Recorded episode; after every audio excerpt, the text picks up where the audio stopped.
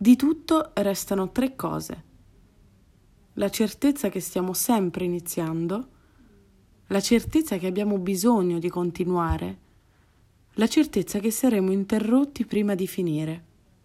Pertanto dobbiamo fare dell'interruzione un nuovo cammino, della caduta un passo di danza, della paura una scala, del sogno un ponte, del bisogno un incontro.